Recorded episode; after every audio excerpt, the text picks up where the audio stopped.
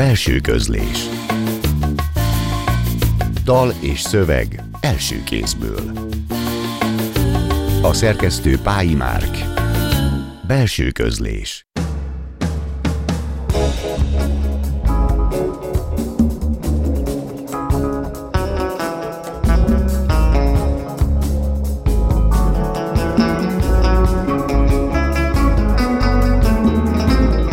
Jó estét kívánok! A Clubrádió zené és irodalmi műsorának mikrofonjánál Szegő János köszönti Önöket. A mai adás rendhagyó. Minden szentek és halottak napja alkalmából két igen jelentős és a keleténél sokkal korábban elhunyt magyar költőre emlékezünk, Orbán Ottóra és Sziveri Jánosra. Akik pedig ebben segítségünkre lesznek, azok Fenyvesi Ottó költő, író, képzőművész és Nyerges Gábor Ádám költő, irodalomkritikus. Köszöntelek benneteket a stúdióban, és köszönjük, hogy elfogadtátok a meghívásunkat a mai szellemidézéshez. Szervusztok! Szervusz! Mi köszönjük a meghívást! Csatlakozom! Először Sziveri Jánosról fogunk beszélgetni, utána Orbán Ottóról, az adás végén pedig megnézzük ezt a két életművet egymás közelében is, egymás lehetséges erőtereibe. Sziveri János mindössze harminchét évet élt, legyen ő az első, akit megközelítünk. Egy kicsit ezerkilencszázötvennégyben született, és ezerkilencszázkilencvenben hunyt el. Budapesten halt meg, de a Vajdaság egyik legjelentősebb költője volt. Azért is téged hívtunk Ottó a stúdióba, mert földik is voltatok, barátok is voltatok, és az első kérdés adja magát, hogy mi az első kép, vagy akár az első szó, ami eszedbe jut Sziveri Jánosról? Hát Sziveri Jánosról az jut eszembe, hogy együtt kezdtük a pályánkat. ezerkilencszázhetvenkettőben még gimnazistaként, középiskolásként ismertük meg egymást, Újvidéken egy kiállításon. Igazából mind a ketten a képzőművészet felől indultunk el, és az irodalomhoz hát később jutottunk el. A Jancsit egy kiállítás megnyitón ismertem meg, és ott én azt hiszem második díjat nyertem, ő pedig harmadik díjat, egy ilyen ifjúsági képzőművészeti vetélkedő volt, fiatal képzőművészek vetélkedése, és, és utána az, az volt a nyereményünk, hogy Mártéra jöhettünk Magyarországra egy ilyen nemzetközi képzőművészeti ifjúsági táborba, ahol hát két hétig együtt voltunk, és, és igazából akkor kovácsolódtunk össze, és, és később pedig hát nagyon sok közös dolgunk volt. Egyrészt ugye ezerkilencszázhetvenötben már akkor Újvidéken voltunk, és ott tanultunk a, az Újvidéki Egyetem magyar tanszékén, hiszen ez volt az egyetlen olyan hely, ahol magyarul lehetett tanulni Jugoszláviában, magyar nyelven, a többi az már az mind szerbül vagy horvátul, attól függ, hova jutott az ember, és hát később pedig együtt csináltuk az Új Symposion folyóiratot ezerkilencszázhetvenöttől ezerkilencszáznyolcvanháromig, tehát nagyon sok olyan közös dolgunk volt, amely hát együtt szenvedtük meg, együtt örültünk, együtt bohémkodtunk, együtt marháskodtunk az életben. És hát a vajdasági irodalomra amúgy is jellemző volt az intenzív társművészeti együttműködés, ha tetszik, ugye? Tehát ez a, vagy ott képzőművészet és költészet közel van egymáshoz, vagy közel volt egymáshoz, az talán nem volt annyira rendhagyó. Mit gondolsz, helytálló az a megközelítés, hogy Sziveri a vajdasági magyar irodalomból indult, és rövid élete vége felé érkezett meg a magyarországi irodalomba. Ugye utolsó kötetei már Magyarországon jelentek, meg magyarországi kiadóknál, és úgy tűnik, mintha tényleg nagyon hirtelen ért véget volna ez a pálya, meg ez az élet, és a végén lett volna benne már a magyarországi diskurzusba. Ezt ti akkor és most hogy látod? Annak idején mi az Új Symposion szerkesztőiként tartottuk a mozgóvilággal a kapcsolatot. A régi mozgóval. A régi mozgóvilággal, igen. És, és hát A, az Új Symposionban Eszterházi Pétertől, Radnóti Sándortól kezdve, Nádas Péter, Mészői Miklós, tehát mind ott voltak, mi is közöltük az írásaikat, azokat, amelyiket itt nem lehetett. Uh-huh. Viszont hát valamiféle gesztusként, nem tudom, Reményi Jóska minket is közölt, Sziveri Jánost, engem. Többször voltunk a régi Bertalan utcai szerkesztőségbe, viszont Én úgy látom, hogy Sziveri Jánost, igen, az itteni irodalmi élet, azt valójában azt a szomorú, pizsamás, pizsamában szereplő emberként ismerte meg, aki már beteg, és, és ilyen fantasztikus jó verseket tudott írni az, a halál közelében.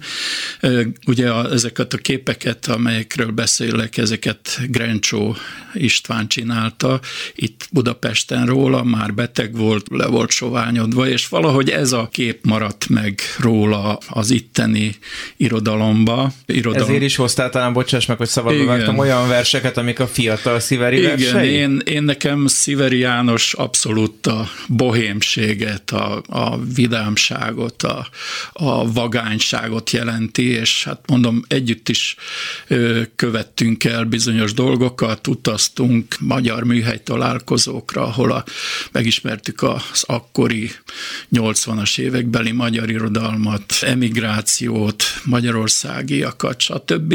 És hát nekem igazából ő még az az életerős, vidám fickó, az, aki bennem is működik, és ezeket a szomorú halál előtti verseit hát kevésbé. Máshogy is olvasod Máshogy őket nyilván. Olvasom, de egy erős ellenpont gyanánt szerintem megkérnélek, hogy most olvast fel akkor ezeket az általad választott Sziveri János verseket, és akkor így a halál tényen keresztül mégis az életre és az ő életére is emlékezünk. A címe Társas tervezés. Utarsi Erzsébetnek, akivel az oszthatatlant is megosztottam.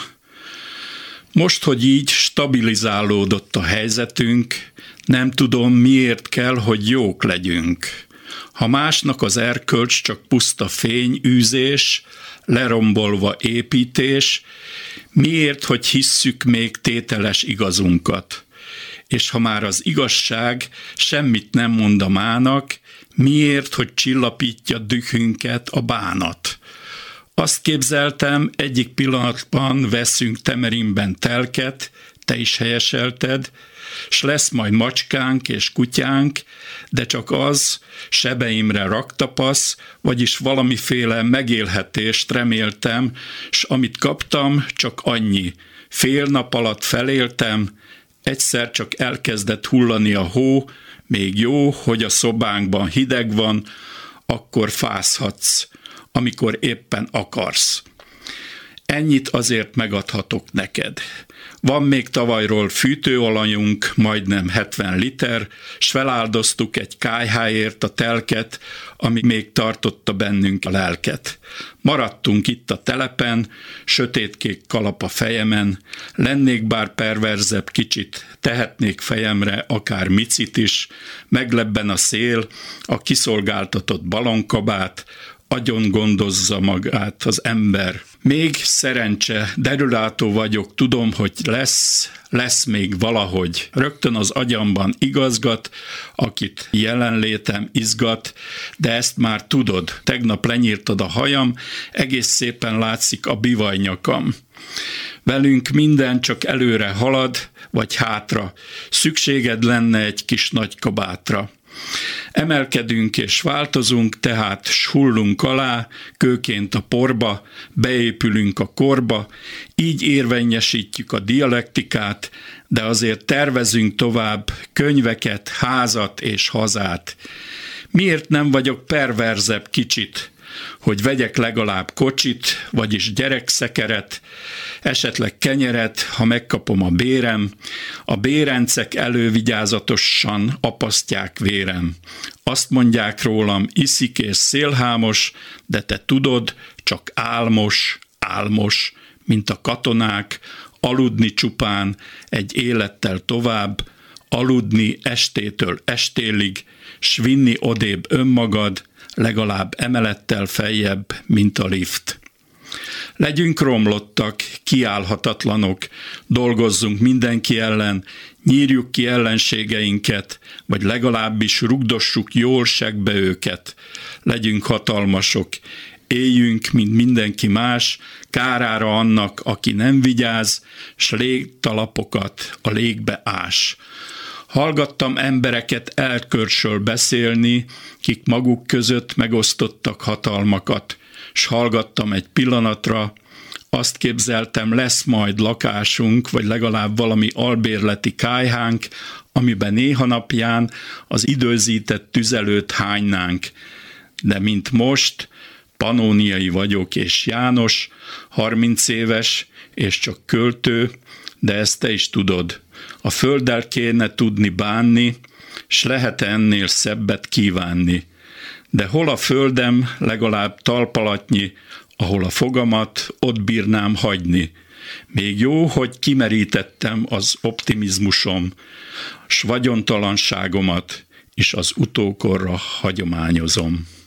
Hát köszönöm ezt a verset már csak azért is, mert nagyon sok olyan kérdésre megválaszolta magát a vers, amit Sziveri kapcsán feltehetnénk, hogy hol érezte magát otthon, hogyan kapcsolódott a magyar költészethez, hisz rengeteg olyan apróság volt ebben a versben, ami fontos motívum volt. Ugye nincs belső közlés zene nélkül, most is lesz egy zeneszám, miközben Philip Glass Einstein on the Beach című művének a Knee öt tétele. Elmondanád, hogy miért ezt a zenét választottad a beszélgetésünkhöz? Igen, Sziveri Jánossal ezerkilencszáznyolcvanegyben Bécsbe voltunk a, az említett Magyar Műhely találkozón, illetve Hadersdorfban kint, Bécs mellett, és hát oda megérkeztünk, mint fiatal emberek, én, mint punk, Sziveri is egy ilyen hippiszerű ember, és hát nagy megrőkönnyedést okoztunk ottan többeknek. Azóta is itt évtizedek óta emlegettek bennünket, hogy megjöttek a délvidéki barbárok, és már az első nap különböző problémák voltak. Sziveri beleesett egy medencébe, de hát ezt túléltük. Utána is voltak különböző dolgok, de ott hagytuk a felolvasásokat, és bementünk Bécsbe, és kerestük ezt az Einstein on the Beach című Philip Glass lemezt, mert hogy láttuk Belgrádban ezt a hat vagy hét órás előadást, és De Bob Wilson rendezte. Bob Wilson rendezte, és fantasztikus hatással volt ránk, és abba éltünk, hogy meg kell szerezni a zenét, és hát a bakelitot ott megtaláltuk, valahol az operával szembe volt egy ilyen föld alatti lemezbolt, és ott megvettük a dupla lemezt, és akkor ezt hallgattuk. Hát hallgassuk most együtt mi is.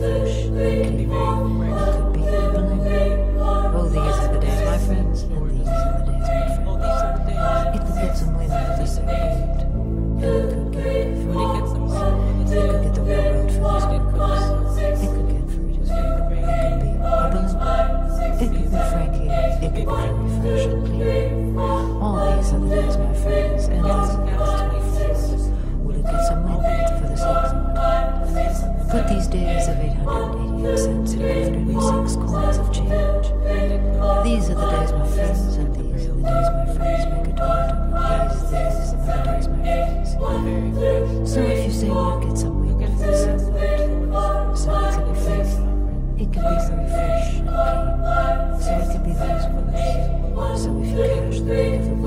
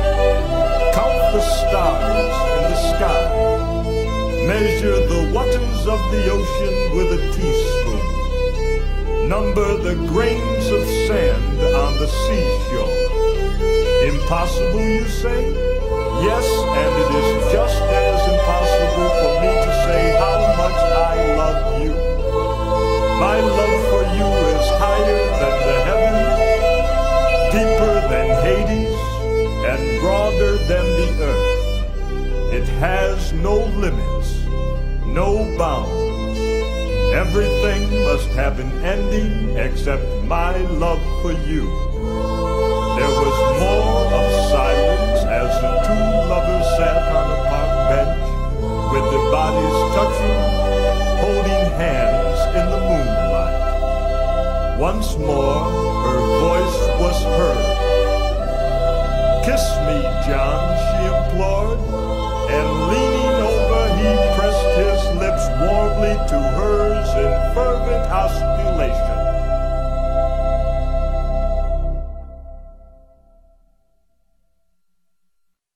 Philip Glass Einstein on the Beach című opuszából hallottuk a N E five tételt, ezt a számot Fenyvesi Ottó választotta Sziveri Jánoshoz kötődően. A mai adásban két igen jelentős és korán elhunyt magyar költőre, Sziveri Jánosra és Orbán Ottóra emlékezünk, pályatársaikkal, Nyerges Gábor Ádám költővel és Fenyvesi Ottó költőíróval, és most hozzád fordulnék a Orbán Ottó életmű kutatójához, Gábor. Ugye Orbán Ottó ezerkilencszázharminchatban született és kétezer-kettőben halt meg, hatvanhét évet élt, idén lenne nyolcvanöt éves, és már tizenkilenc éve nincs közöttünk. Az ominózus irodalomtörténeti purgatóriumban a kortárs és a klasszikus határán szerinted hol van most Orbán Ottó?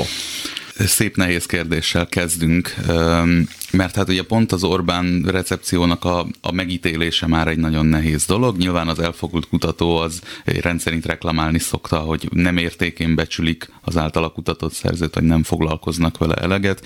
Mi most ezt próbáljuk csinálni, de valóban Orbán Ottó a kortársi versolvasásban jelen van az olvasóknál, de a kortárs lírára úgy érzem, hogy kevésbé hat, kevésbé is foglalkoznak vele, viszont lényegében a féle élő klasszikussá vált, szerintem már életében ez elmondható volt róla, és ez azóta se változott. Szerintem az Orbán Ottó életmű talán arra, annak az egyik legérdekesebb példája, hogy egy költészetben mennyire egymás mellett tudnak lenni különböző irányzatok, ha tetszik. Most néhányat felsorolok: a hagyománytudat, a modernitás, az avantgárd és a posztmodern is egymás mellett létezik. Ezeket a rétegeket, ha egy kicsit szétbontanánk, megnéznénk, akkor te hogy látod, melyek a meg határozóak, vagy egyetértesz ezzel a leírással?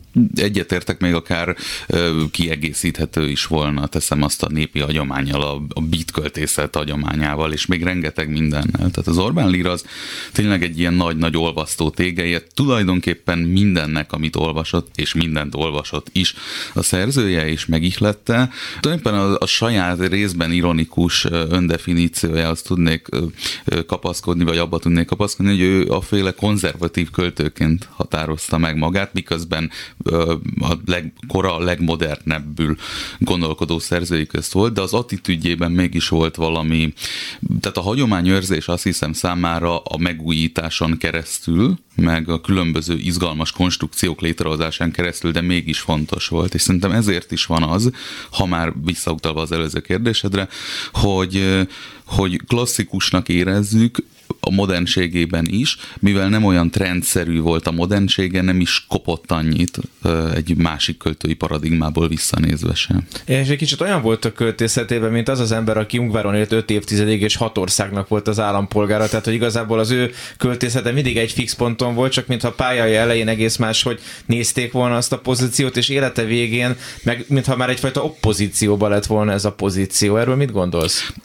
Egyrészt az, hogy ez pontosan így van, másrészt pedig azért is, tehát eleinte ugye azért bírálták, hogy látszólag nincsen egyedi hangja, pusztán azért, mert annyi mindent próbál, hogy ebben elvész, azt vélelmezték a kritikusai, a vége felé pedig valóban, ahogy mondod is, nem tűnt már elég újítónak, mondjuk egy újabb korszakszellem felől nézve, miközben én azt hiszem, hogy akkor én is hoznék egy ilyen hasonló példát, tehát mint hogyha egy úszó egyszerűen egy másik medencében úszna, és nem is érdeklik azok a paradigmatisztikus irodalmi elvárások, amik körülötte történnek. Tényleg egy teljesen öntörvényű, egyedi költészetet hozott létre, miközben olyan nagyon sok új elemet ő ebben nem talált ki, de az, ahogyan bánt ezekkel, az, hogy mondjam, nem is emlékeztet rá szerintem egyik párhuzamosan íródó líra sem. És ezzel a medence metaforával visszakapcsoltál Ottó anekdotájához, Sziverihez, aki beleesett a medencébe, amiben reményeim szerint volt víz, és akkor így a Archimédesz törvény alapján nagyobb gondjai nem lettek. A következő kérdésem picit személyesebb és módszertani is. Ugye te említettem, irodalomtörténészként kiemelten kutatod Orbán Ottó költészetét, emellett pedig költő is vagy. És adná magát a kérdés, hogy hogyan úszod meg, vagy nem úszod meg, ha már medence, hogy hasson rád, vagy ne hasson rád ez a líra. Ugye Számvetés forgó című kötetednek meghatározó előzménye, az irodalmi humor tekintetében is rokoníthatók vagytok. Nem akarok rád ijeszteni egy Halloweenkor a hatásiszonnyal, de mégis hogy álltok így ketten? Nem, nem tudsz már rám ijeszteni, mert ezt kipipáltuk. Azt hiszem, hogy én valahogy úgy viszonyultam Orbán Ottóhoz, Orbán Ottó költészetéhez, ahogy ő is más hatásokra. Tehát én egyszerűen beláttam, hogy olyan mértékig hat rám, mert tulajdonképpen ő volt az első ilyen költészeti mesterem, noha nem ismerhettük egymást. Úgyhogy én úgy gondoltam, hogy egyszerűbb kiírtam magamból, és engednem érvényesülni ezt a hatást pont az általad említett kötetben, és azóta már sokkal szubtilisebben tudok ehhez viszonyulni. Mert van benned antitest, egy ilyen napjaim van aktuális metaforával. Nem is tudok mit mondani, olyan szép volt. Na, visszaéneklem a sajtot a szádba, és megkérnélek, hogy most te olvassál föl Orbán Ottó verset, és röviden indokold is, hogy melyik verset hoztad Orbán Ottótól. Én annó érettségire készülő kisdiákként találkoztam először immár nem csak a nevével, hanem a verseivel, és az akkori magyar fakultációs tanárom olyan ihletetten olvasta föl ezt a szerintem húsba vágóan elképesztő költeményt, hogy onnantól nem volt kérdés, hogy hazamegyek és elkezdem olvasni vadul uh, Orbán Ottó költészetét, és hát azóta is ezt csinálom. Nek az a címe, hogy Életünk föld közelben. Meghalnak mindenek. Meghalt Kassák Lajos, meghalt Déri Tibor, meghalt Kormos István, meghalt Nagy László, meghalt Örkény István, meghalt Pilinszki János, meghalt I. és Gyula, meghalt Kálnoki László, meghalt Jékeli Zoltán, meghalt Vörös Sándor, meghalt Karinti Cini, meghalt Nemes Nagy Ágnes, meghalt Vas István, meghalnak mindenek. Ébresztő föl a kurva anyjukat, tíz perc múlva bassza meg magukat a hétfelé lángoló faszával a dicsőséges mennyei sereg, minden rohadt buzeráns emberi csont hófehéren és teljes menetfölszerelésben sorakozik az udvaron. Angyal úr, kérem szépen, tizedes úr, te barom! Tizedes úr, kérem szépen, kus! Tíz perc múlva, és ne adja a magasságos Isten, hogy egy is elkésen, mert az egész föld alatt bujkáló, orfacsaró, büdös civil banda csúnyán rábaszik. Vigyázállásban. Minden jótét lélek dicséri az urat. Jól esik olykor a csönd. Elidőznünk az elhagyatott külvárosi temetőkertben, aranyfüst, fényremegés darazsak, kora őszünk, az égen sok pici, fodros lepedő lebben. E fénybe hiába szivárog utánam a füstköd, hogy minden és mindenki meghal, igen, hallom ciripelni magamban az őrült ücsköt, mi nem, mi nem, mi nem. Élet ága, élet anyja, magzatát minek foganja, ha a halál megrohanja.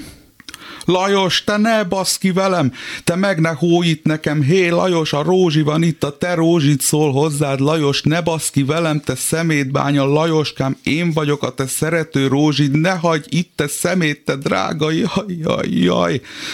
Bogár, bogárkám, bogaracskám, kiskutyám, kutyuskám, az egyetlen ember, akit szerettem ezen a földön, egy kutya. Úgy kellett őtet onnét kilapátónyi csúnyájul, be volt zúzva nekie az arca, valósággal megmondva nem is volt már arca nekie, semmi se, csak egy olyan véres takonyforma volt, az Isten megbocsássa nékem, egy nagy rondaság volt az már, nem ember, csak hót, az egyik karját is nekie úgy tanáltuk meg később vagy ötven méterre a sinek mentén, hogy elütötte őtet a gép. Beléndek és bürök anyja, ha a halál megrohanja. Nyugodjék békében, vers volt, míg volt vers, most széttépem. Nyugodjék békében, ha eddig sem, mostantól végképp nem. Nyugodjék békében, cáfolhatatlan tényképpen. Nyugodjék békében, lángoló vércsöpp az égkékben.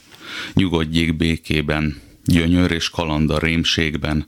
Nyugodjék békében, izgág a gyerek a vénségben.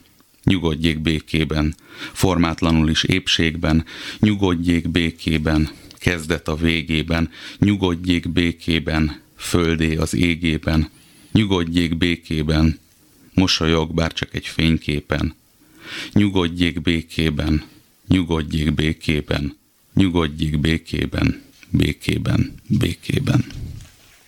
Köszönjük szépen Nyerges Gábor Ádámnak a felolvasást.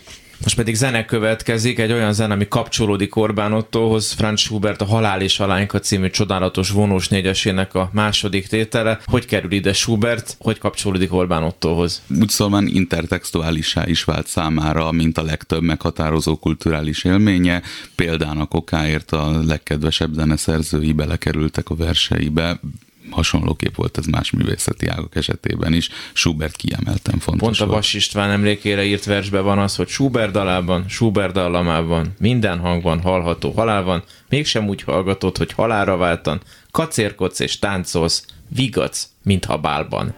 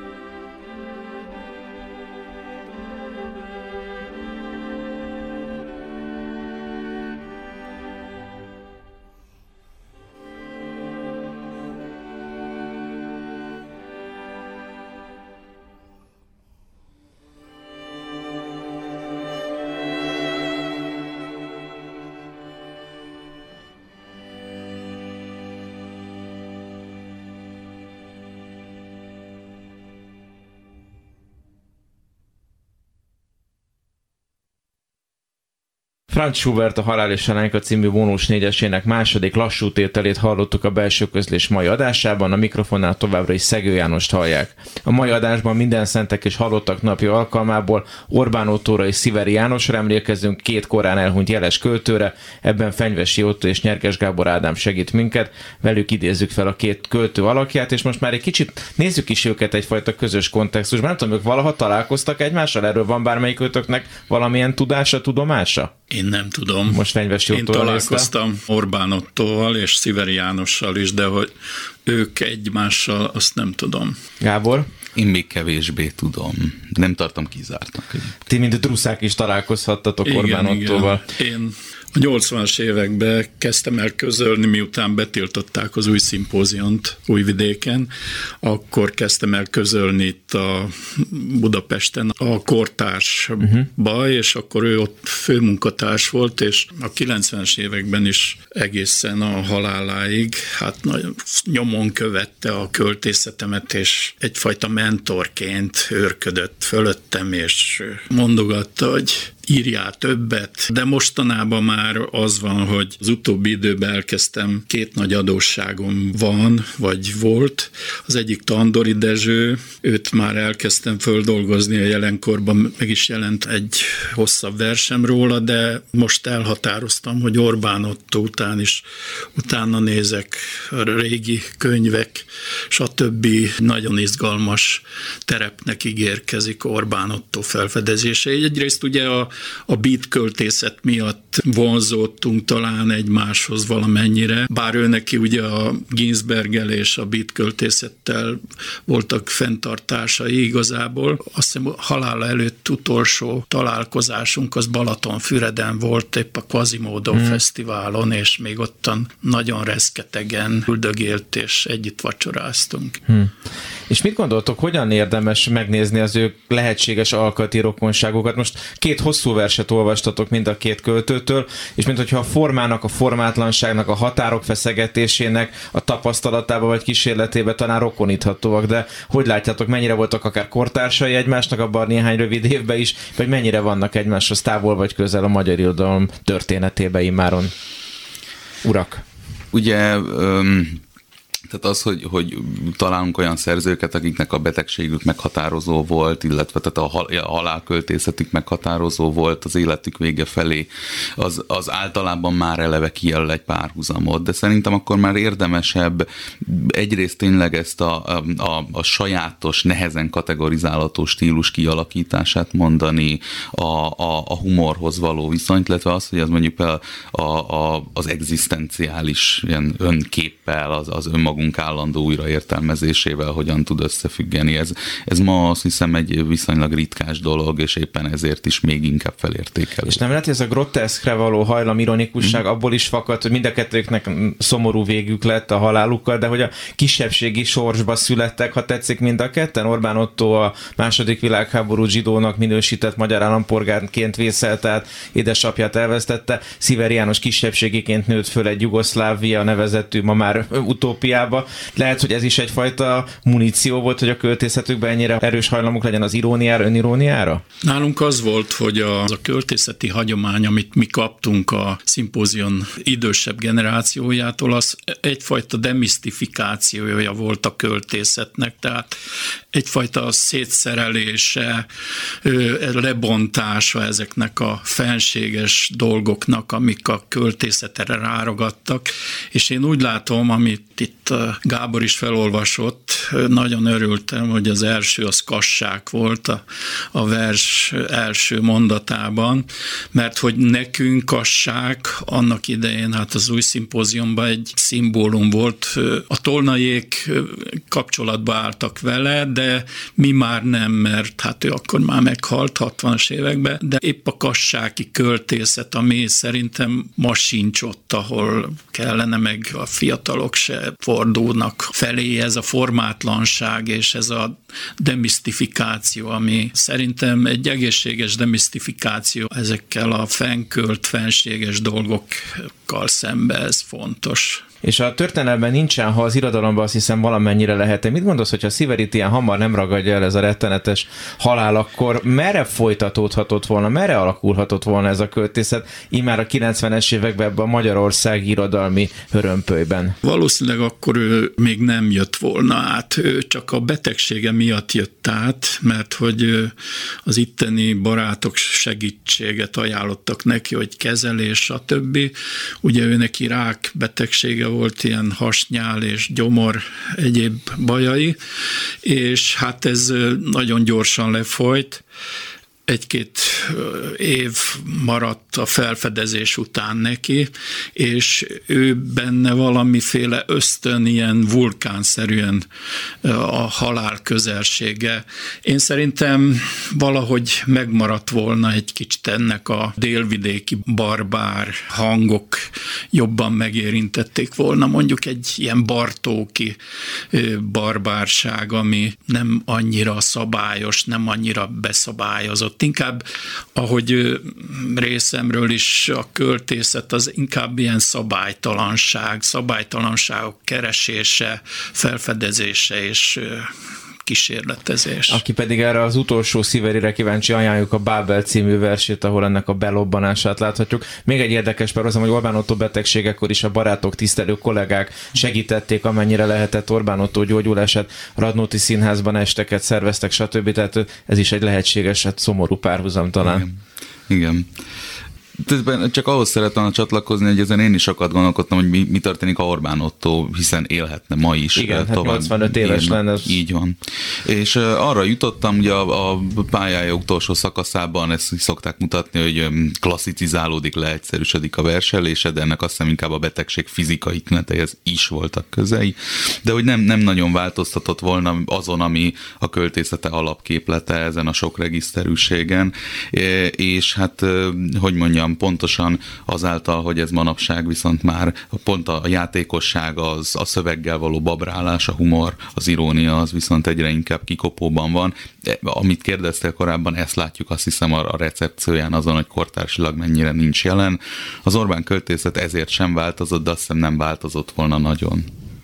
Nagyon szépen köszönöm mindkettőtöknek, hogy itt voltatok, és kicsit felidéztük ezeknek a költőknek az alakját, és ugyan most a halál apropójából találkoztunk, más távlatot áll a halála, vagy a Radnót írja a versébe, de mégis örülök, hogy az életszerűségre és ezeknek a pályáknak meg annyi titkára egy kicsi fény vetülhetett egy képzavarral élve.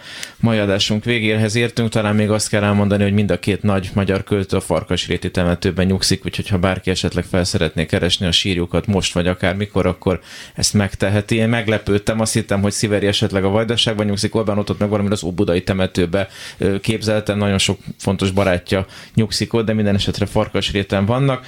Mai adásunkban is volt zene, Schubert, illetve Philip Glass szerzeménye, és a végén már az maradt csak hátra, hogy elköszönjek. Vendégeinknek Fenyvesi Ottó költőíró, képzőművésznek és Nyerges Gábor Ádám költő irodalomkritikusnak köszönöm, hogy itt voltak. Megköszönöm figyelmünket a hangmérnök Budai Márton nevében is. További szép estét kívánok. A műsorvezetőt, Szegő Jánost hallották.